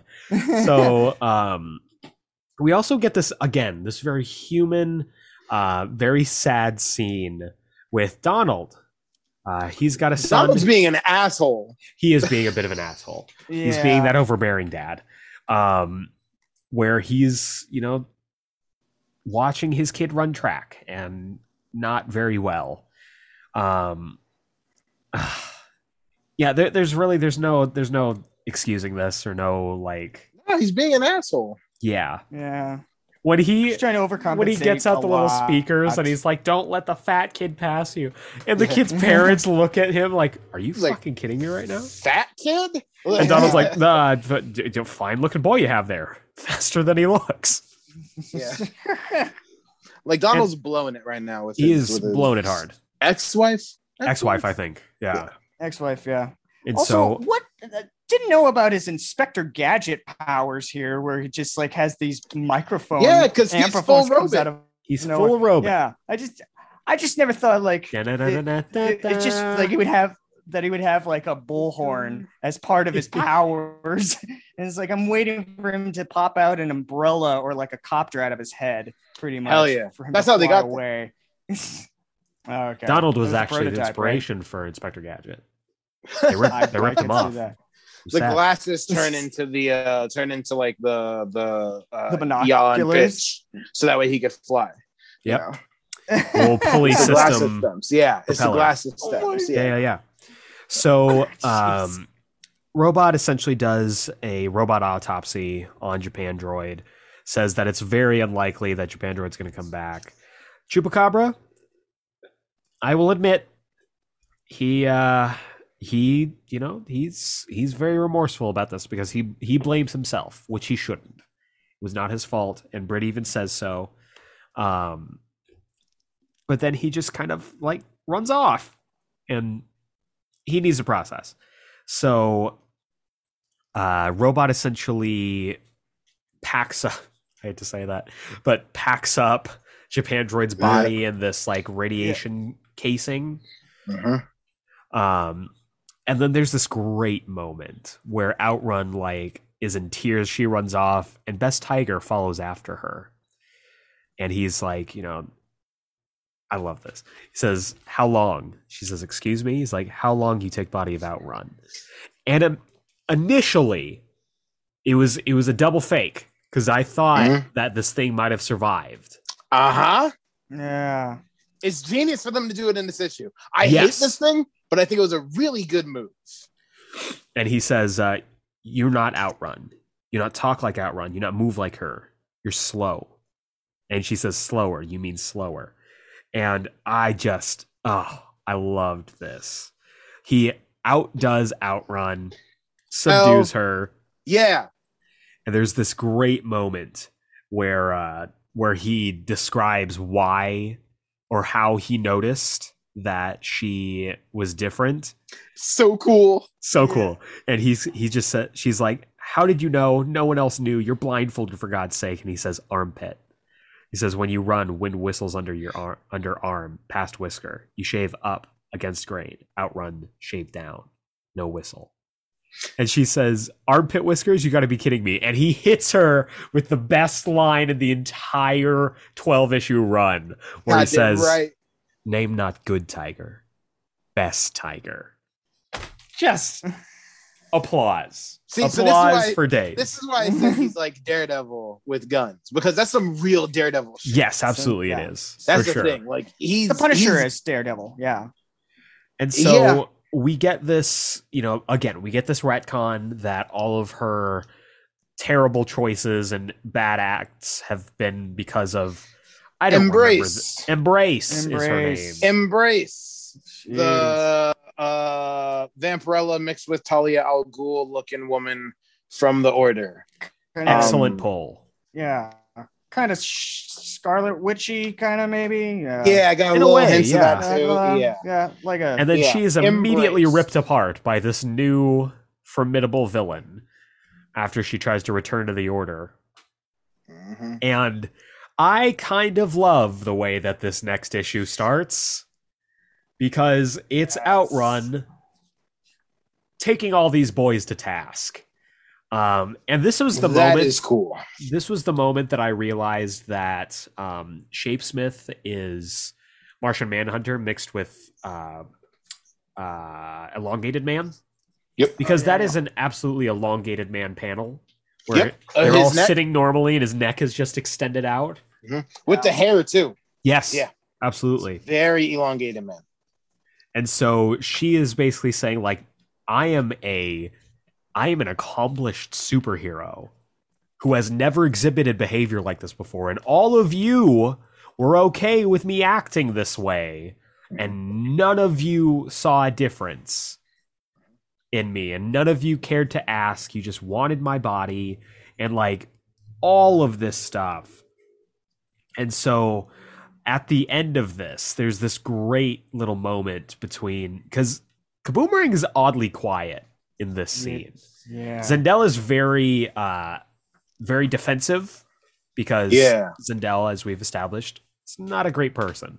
Yeah, he puts Um, on his Weinstein pants on this. Sure don't like it. does. Oh yeah, sure bad. does. Oh, and But so, listen, I'm just used to women coming to me and knowing what they want. So it's not my fault. It sucks. yeah, it's like it's Oh. gross. sucks. It's gross. Oh. It's fucking gross. Um, Shapesmith, I, I can, I don't want to give a pass to, but I mean, he doesn't even understand what happened. yeah, he doesn't Yeah. understand. um, and then uh, Chupacabra is basically like, look, I get it. Like, I'm sorry. And so the thing that busts me up is after everybody kind of leaves, Kaboomerang just kind of comes to her and he's like, look, like, I've had a thing for you for a long time. Like, I've been really interested in you. And so I thought when we had a thing that, oh man, like, this is, I've been, you know, w- you know, interested in you for a while, and this was you reciprocating. But I guess not. I'm sorry. I'm sorry for wasting your time. He almost cries Yeah. saying this. And He, this is he tells her that uh, it was the first time that he had had sex. yeah, That was his first time. Uh, That was And- his first time. and in his And mind, then- it wasn't even with her. it wasn't even with her. And And, he's not- then you get the the best moment of this for me was him be like, "My God, I'm a prick for even putting this on you. Like I'm making this all about me somehow. I'm so sorry." And he just leave like it's And he says, "But I couldn't live without you knowing how truly sorry I am. Sorry for us both." Kaboomerang is a fucking great character. Kaboomerang is the hero of this story. Yes. Kaboomerang needs more. I want more of this relationship. I want to learn Yeah. more about them. Yeah. Even if they never become romantically ev- involved, I want them to be friends. Yeah, I, want- think this is at least the beginning of a great friendship. Oh yeah. maybe not the beginning of a great friendship. Maybe it's not No, a I, I strong think that they will beginning. be- Nope. No, nope. This no, is no, full no. Casablanca. Nope. This no, is full what I- Casablanca what I right mean- here. Beginning What of I a mean beautiful is that friendship. they have the potential to be great friends from this. Yes, absolutely. This is not a good start. Don't don't don't, don't think I think that. It's not a good start, but yeah. And so we get, I think, maybe my favorite scene out of this entire series with Brit and his wife, yeah. where they're talking, they're having a moment. Uh, their son is being who's this? Jess. Okay, her name is Jessica. I just want to Jessica. Yeah. let everybody know her name is Jessica. Jessica. Jessica. Um, which is funny considering that Brit's powers are very Luke Cage. Um, Hmm. very interesting.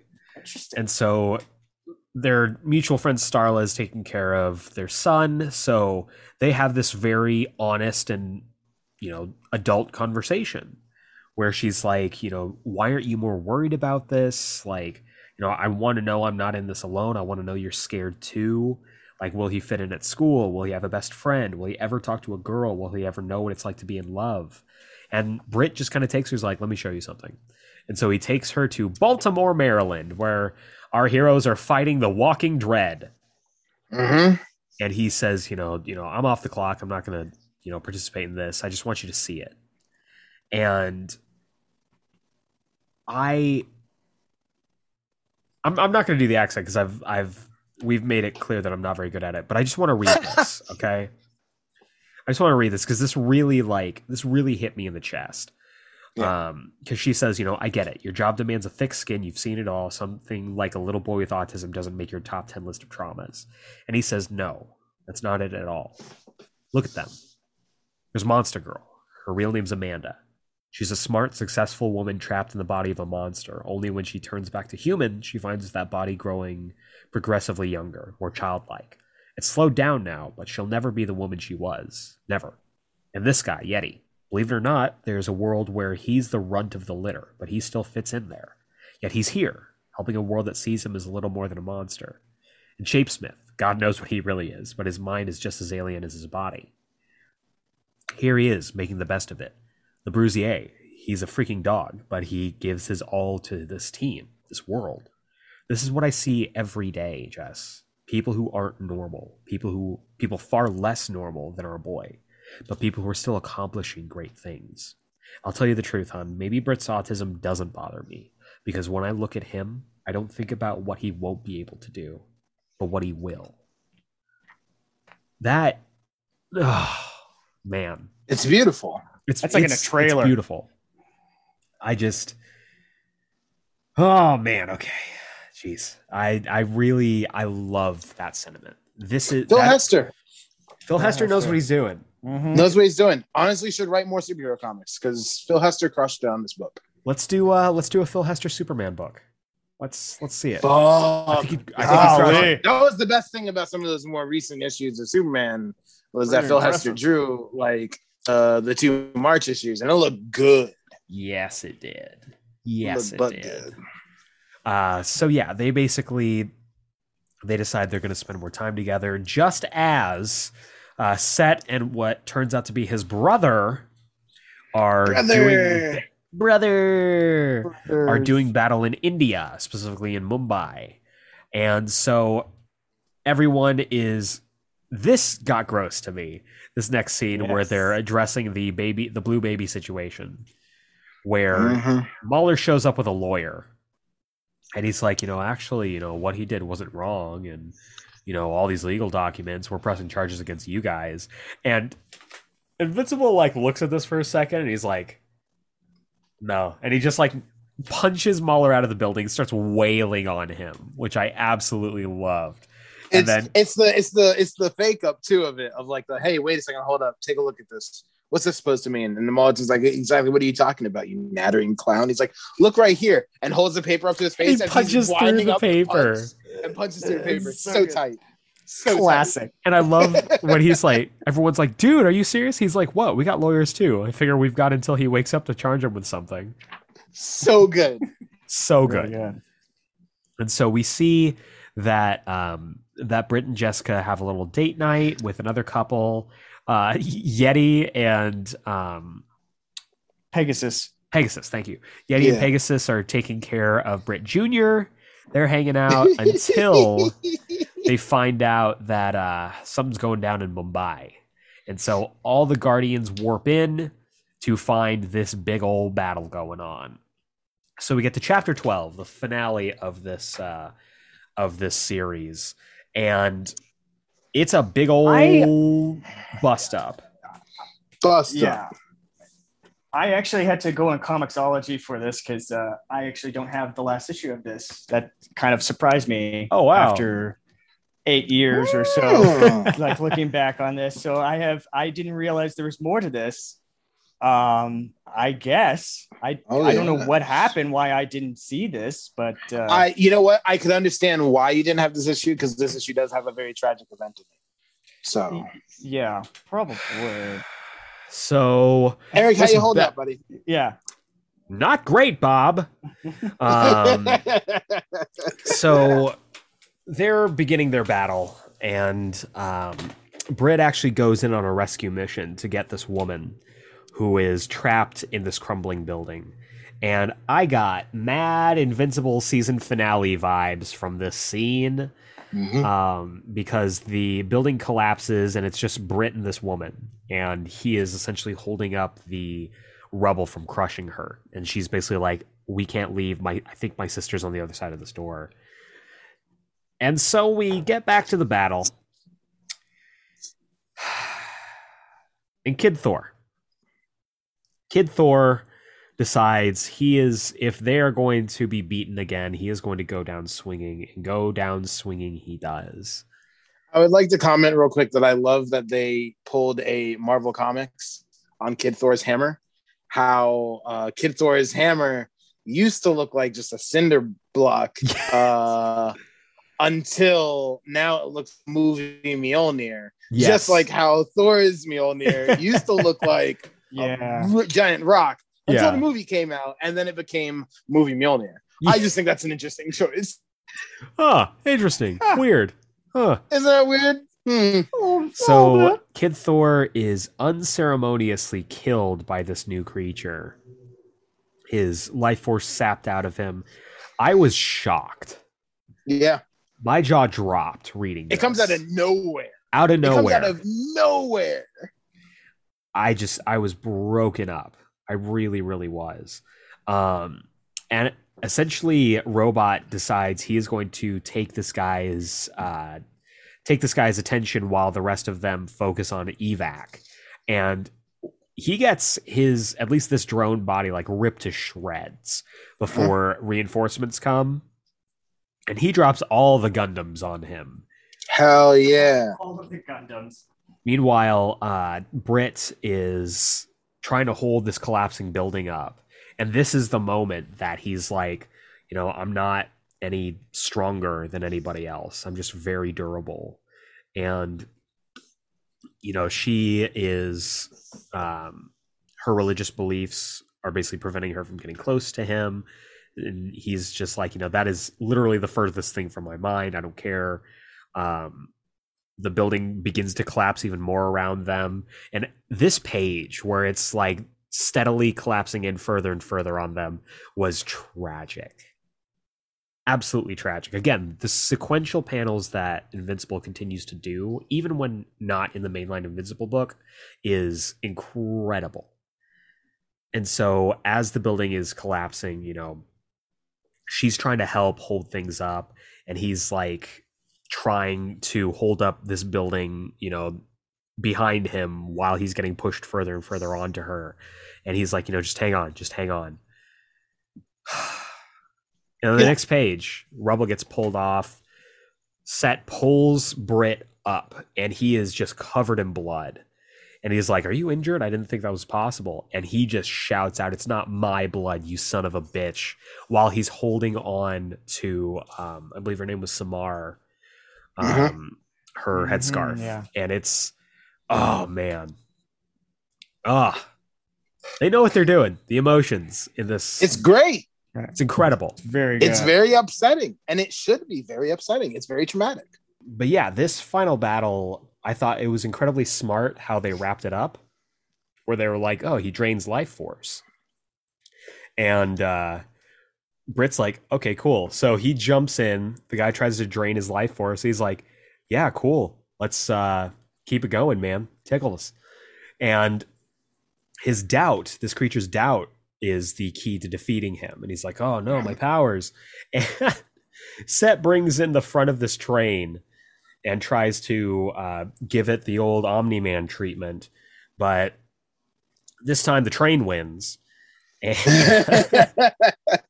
Why? and so and so um they are uh everyone catches up and I love this moment too where they're like, "Brit, are you okay? And he's like, I gotta say no. yeah. So um as this is all wrapping up, you know, they we find out that through this story, through this story now, we've lost both Cast Iron and Kid Thor. Though Mhm. maybe not forever. Mm. Because What a wonderful moment. what a wonderful cliffhanger that we don't know what the hell is the the payoff for this. Um, I ha- I'm going to be fully honest with you. I don't I don't remember the payoff. awesome.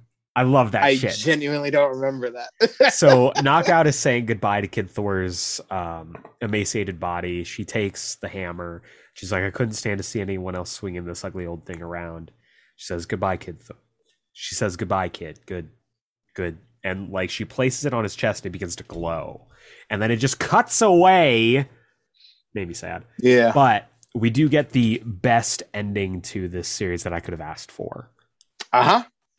Brit gets home, his wife and his child are asleep, and uh, he, you know, picks picks Brit Jr. up, and Jessica's like, oh, "Hey, you'll wake him," and he's like, "I need this," and I love that. Like so, that's a very like dad Yeah. moment where he's like Yeah. he's had a very hard day and he wants, you know, to hold his child. Yeah. And so he, you know, he sits down, and they're like, Jessica goes and sits next to him, and she says, you know, does this, you know, this kind of day, you know, make you want to hang it all up? And he's like, actually, the opposite. And he's like, I, this is why I fight. This is why I do what I do. And he says, you know, or uh, Jessica says, you know, if you think I'm asking you to cage that up to stop being the man I fell in love with, well, and then she notices that he's fallen asleep holding Just Brit like the dad. He fell asleep holding the kid. And it's I- it's It's Perfect perfect, ending. It's Perfect perfect, ending. yeah. Just in the same way that um that Capes ended with, you know, Bolt just going back to work. Yeah. you still got to go back to work. It just feels like the story continues. Hmm And that does it for guarding the globe. This one, uh, this one went a little long than we usually do because it's with twelve issues that we had to 12 cover. issues, but uh, yeah. this was quite the story. I was surprised at how much I liked the second half. Um, Yeah. But I actually really dug this team. I really liked the world they set up. Yeah. which, you know, granted we'd already had, but there was a lot of stuff that isn't present in the mainline Invincible book that is present here. And There's a getting that I lot left on the really table, cool. and there still is, which is cool. There's a lot of there's a lot of places that this could still go. You know, you could you like we said before. You know, you could put this book out now. You could put Yeah. out spin-off books from this now, and still Absolutely. have something there. Like it's really interesting. Kaboom best Kaboomerang Best Tiger Uh, spinoff. oh my god. Uh, 12 issue Buddy uh, Cop maxi series. okay. Baby. Stay on the time. Kaboomerang slash Best Tiger colon Stolen Memories. What does that even mean? Who knows? But What does it mean? title. It doesn't matter. Ah, It doesn't ah. matter. It's You find out they're secret brothers. Um, but yeah, I think that honestly, I was very surprised at just you know, I was very surprised at how much I liked this book. Again, more so the second volume than the first, but I really dug the. Uh, once it hit its stride, I feel like it really realized the book that it wanted to be. And honestly, that came about, I would say, probably issue 6 chapter six, when they had that final battle in Paris. Mhm. Um, you know, that was kind of the start. And then pretty much all of the second volume is just Yeah. dynamite. Yeah, I think Very, it's very well pretty much top to bottom, just a banger.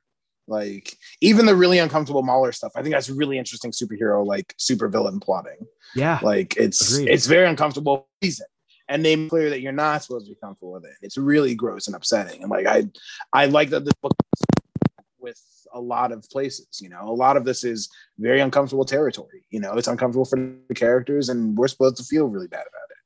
And I like that it wasn't afraid to do that. Yeah, absolutely agree. So as we're wrapping up here, uh, Malcolm, what was your favorite moment, and uh, what do you think about the book as a whole? Uh, book as a whole, I I love the. I think the first half has a lot of problems. I think it's very disjointed. I think the aisles in a lot of places. Um, I I the first half is a bit of a mess, to be honest. Agreed. Um, but I think it starts to redeem itself in that last chapter. Again, I know I'm a Kris Anka mark, love you, but You're uh, allowed. you know, I but I really think that starts to pull it together.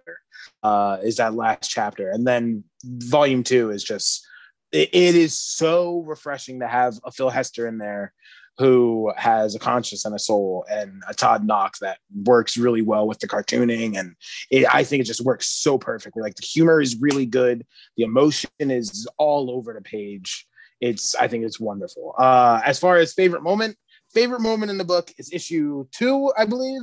Uh, uh, uh, uh, it's yeah, so it's right before uh, Kaboomerang and Best Tiger find the Mauler. Uh, they're in Kuwait and they're questioning the boat guy or like having the boat guy uh, take them there. And the guy on the boat's like, uh, when my client discovers you two in place of his normal cargo, like I'll be long gone. I'll be back in business by next week, and you guys will be corpses. And Best Tiger leans into his ear and he says, right hand. And then they walk away. Best Tiger and Kaboomerang walk boat. And Kaboomerang's like, what were you two on about? And Best tucks his gun under his right arm, shoots it, and it goes the bullet right through the driver's right hand in the boat. That's so fucking cool. so cool. This this book legitimately did turn me around on Best Tiger. He rules. That's Tiger's rules, man. Pretty cool. Name not good Tiger. Best Tiger. Name Best Tiger. Yeah.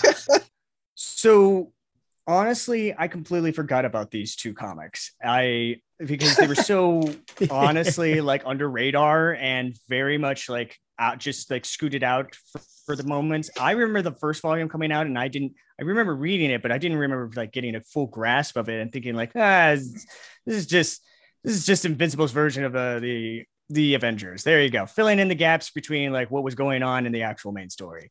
And then we get to the second chart, and I was like, I have do not remember this, and I don't even remember reading it.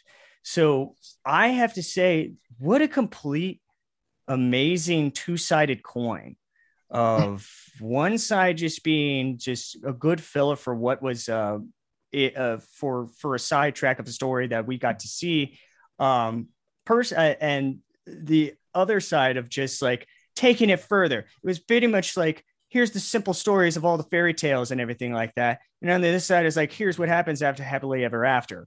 Uh it's so good uh from these two sides from these two volumes of this of this specific group. Um the the thing i wanted when i first get it got into this was that i wanted a original Guarding the Globe trade back is what I wanted. That's what I was hoping it would get to. Um, but um, this was this was a lot better than anything I could have imagined. Uh, th- honestly, that it, I couldn't. uh, You you can you can honestly read these and just be fine with it outside of Yeah. Invincible. But Yeah. uh, but- Yeah. but yeah, but what's but what's great is they just seeing the the universe it ties into is so good. Um, and I I guess basically my favorite parts out of this I, I guess was just like uh, I just loved the how this fit through in all the time of what actually happens. I think that's why. I think it's just a, a, a, a very moment in the event of uh, of Invincible's like uh, story that was not there that nobody knew about. I, I don't know why. I just love that. I think that's what I love the aspect of this this whole twelve part story. It's That's just super cool. chunk. Yeah, it was my fa- favorite thing. I have to agree with both of the things that you and you and Jacob said. This was a surprisingly delightful read when you get to the second half. Um, once it kind of figures out what it wants to be, I Yeah. think it really does hit its stride. Um, like you said, the heart in that second volume is incredible. The look into Brit's home life, you know, trying to make sense of his son's condition and trying to communicate with his wife, I think are really um, real and heartfelt and sentimental moments that you don't always get in superhero comics. And Yeah. There's this there's this strange like uh, tonal shift between the first volume and the second volume. Because the first volume I think is trying very hard to fit into the Invincible tone, where the second volume is just Phil Hester and Todd Nauck trying to tell a superhero story, and that's what it feels like. It feels like a superhero story that second volume, and I my favorite moment is that conversation that he has with Jess, where he talks about like you know they're standing on the roof watching the guardians fight the walking dread and he talks about like how you know he says you know i don't think about what he can't do but what he will do What he will do. and i yeah. just ah man hits me right It's beautiful. it, it's, it's gorgeous. so good. Yeah. and it really does speak to why these stories matter because like you don't see Mhm. a lot of like superhero comic books talking about autism or talking No. about you know parents you know trying to take care of their child who has autism. And i think this is the kind of medium where you can have those conversations and really like get those conversations going. So that's my favorite part. Um, i think it was a welcome detour because relatively i think even though you know there was you know paris getting dismantled and everything this was relatively low stakes in comparison to last volume of invincible. Yes. so uh, we are going to keep that train rolling next week, where we cover another 12 issue series, that being Invincible Universe. So Yes. you you made a face, Malcolm. I I was debating saying something, but I, don't know if you already know or not. Do you know who worked on Invincible Universe? No, Oh, it's the same creative team. It's uh, Is Phil it? Hester and Todd Nauck. Hester Yeah. and Nauck. Yes. Okay, that Yeah. makes me really excited. Yeah. So this is basically guarding the globe too. Yes. Love it. So next week, uh, Invincible Universe issues one through twelve. We have done the basic Google research to let you know that nothing in those twelve issues will spoil anything that's going on in Invincible. We don't know this for sure. I've never read the book before. It's So- been a very long time, and I don't. I would imagine not, but I don't know for certain. So, So- we're going to give you a disclaimer right now that we're hoping there's no spoilers. If there is, just know that we will be just as upset as you are. Yep. Um, but I am very excited, especially now that I know that I'm getting more of this Mhm. uh, this tone and this creative team. So If if memory serves, it feels a little more like superhero-y, but Nice. it's still really good. If, if memory serves, I don't and it, remember very and it much, brings Mark back in with them, right? there is more Mark in there. Yes, Which is fine. Mark Grayson's a good person. Mark Grayson is a good person. I don't you know. Unironically. Yeah. Unironically, Malcolm. Yeah, unironically, Mark Grayson is a good person. We're past all the scary Mark stuff. Don't worry. We're I past. it. feel like you're lying. I I'm can never it. tell with you. I can't tell with Yeah, you I anymore. I know it's a gift. God damn it. Um, so, um, so next Friday, look for it.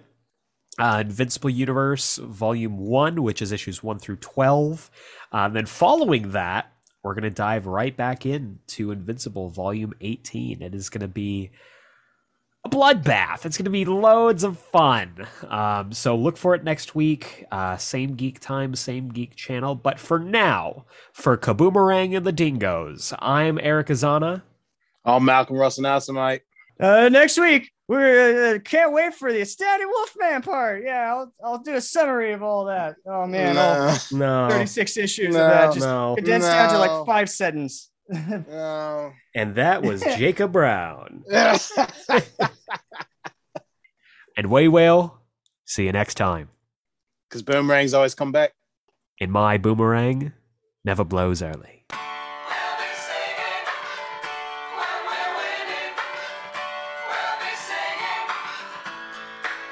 I get no